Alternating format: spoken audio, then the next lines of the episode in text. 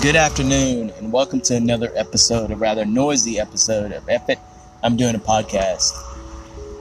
I'm Curtis Harris, and I don't know if the background noise has been this loud, but damn. Between the construction that's usually in my normal spot when I podcast and sit down with all of you for a few minutes, uh, or what, but in the traffic that I have in front of me, my normal routine, my normal spot anyway, uh, it's either the traffic is very heavy right now or what, but it's extremely loud to me. And I'm joking that maybe it's the vaccine finally kicking in and giving me that super hearing. I joke now, I joke. Speaking of vaccines, when I'm talking about that, um, I don't know if people need to tell their friend, their granddaddy, or whoever, but shaming someone for being safe from a virus is small dick energy. A few days ago, Tucker Carlson went on a little rant where he basically told his base to shame and verbally shame people wearing masks. Like if they see them wearing a mask, walk right up to them and tell them to take that mask off. And he didn't allude to anything else, but his base is kind of ignorant.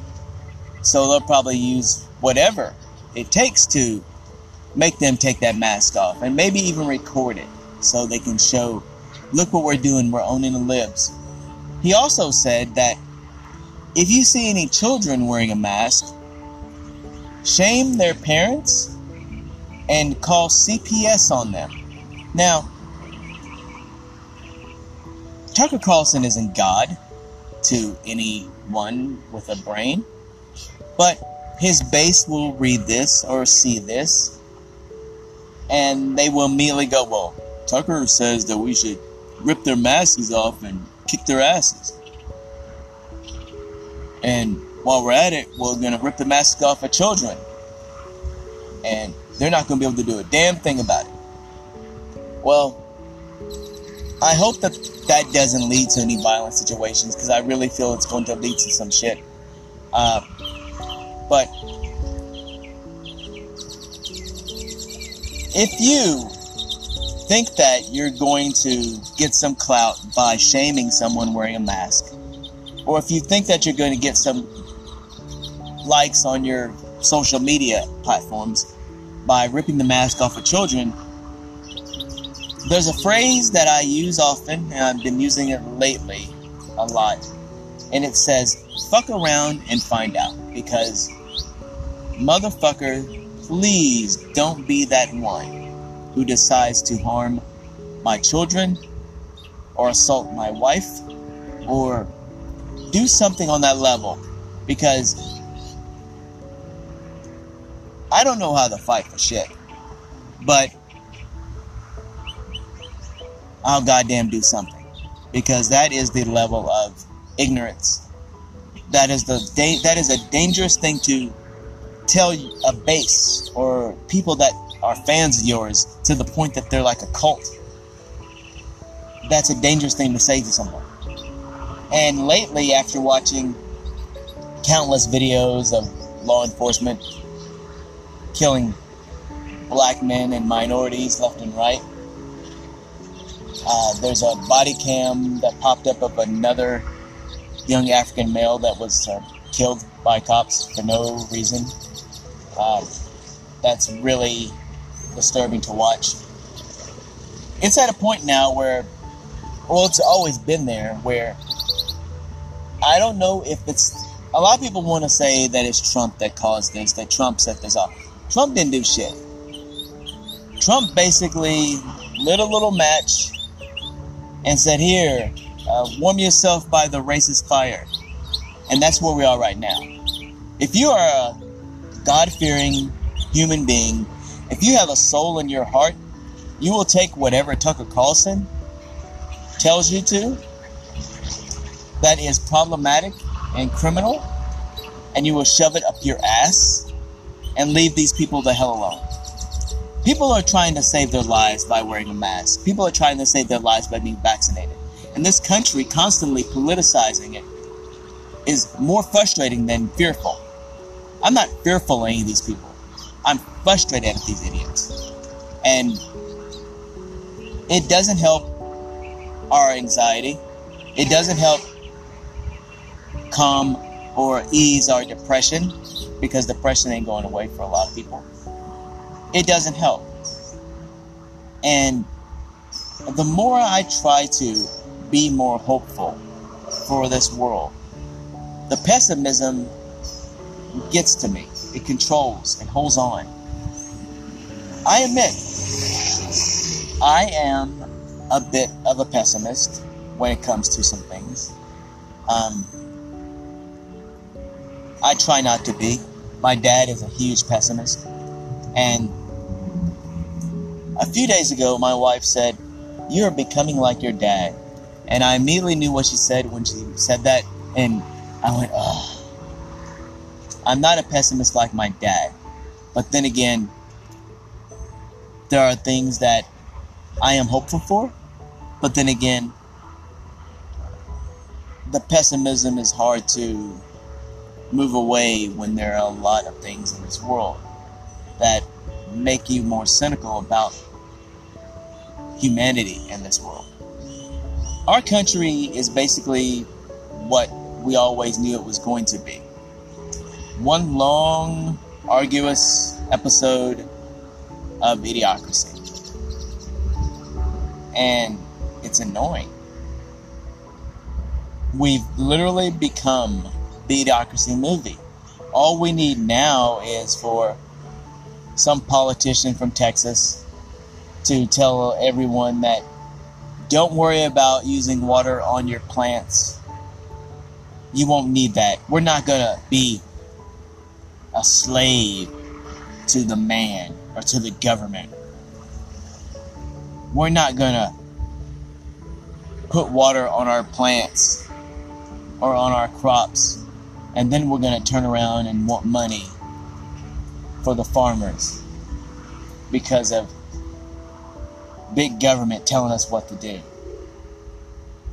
Now, I make that parody as a scenario, but I wouldn't be surprised if that scenario comes played out within the next couple of years because that's where our politicians are right now in this country. They're all about entertainment and show, and they're not about being for the people, taking the risk for the people, shoving aside decades of political bullshit that they've been held up on so high. But my main point of this episode isn't to rant completely. Um, this episode is to discuss, if you can hear me anyway, is to discuss getting out of habit, mental habit, getting out of that groove that we like to hold on to so much. I'll be honest, I'm not the most hopeful person when it comes to a lot of things there's a bit of hope that I'd like to bring out in certain things, but I don't have a lot of hope in people. We've been in this pandemic for over a year now, and the people that I've interacted with in that year, I consider my friends more than the people that I would talk to every other day before pandemic. A lot of those reasons are because I don't want to hear political talking points. I just want to talk about shit that's going on in our world. That, of course, will lead to political stuff. But the people who I've talked to in the past year have brought about discussion, have brought about a sense of humor to get through this pandemic, have brought about a sense of joy that I like to see from friends. I'm not ready for everything to open up. I'm happy having a nice, quiet day at the park with my family or going over to my in laws and just having a nice dinner, which we have had and been fine uh, during this pandemic. I look forward to having drinks with friends who are fully vaccinated in a few months or in the near future. So, I do have hope on that level. It's the humanity part that is tough to have hope on. But being fully vaccinated, I will say, has taken, taken away a lot of that pessimism that has drive, driven me for so long. And it feels good to be hopeful. For the first time in a long time. And I hope that you all can be hopeful when it all comes down to it. We're so close so it gets frustrating when you hear stories like Tucker Carlson doing stupid shit, or you hear stories about what politicians are doing in Texas to continue to really set us back. It, it's frustrating. But all you can do is handle the world around you because sometimes you can't control everything. And be hopeful for the positives that are happening in your world and not dwell so much on the negatives that are happening in world. Now, I know at the beginning of this I was ranting about the traffic and everything else, but there's a calm down. There's a meaning behind all of it. There's a meaning behind my bullshit today. So, my advice to you is take everything in stride, stay strong. Realize that there's a lot of work to be done, but we can get through this because we were raised better. We can do this, y'all. Despite the odds, we can definitely do this. So this concludes this episode of F It I'm Doing a Podcast. I'm Curtis Harris, and we will talk again shortly.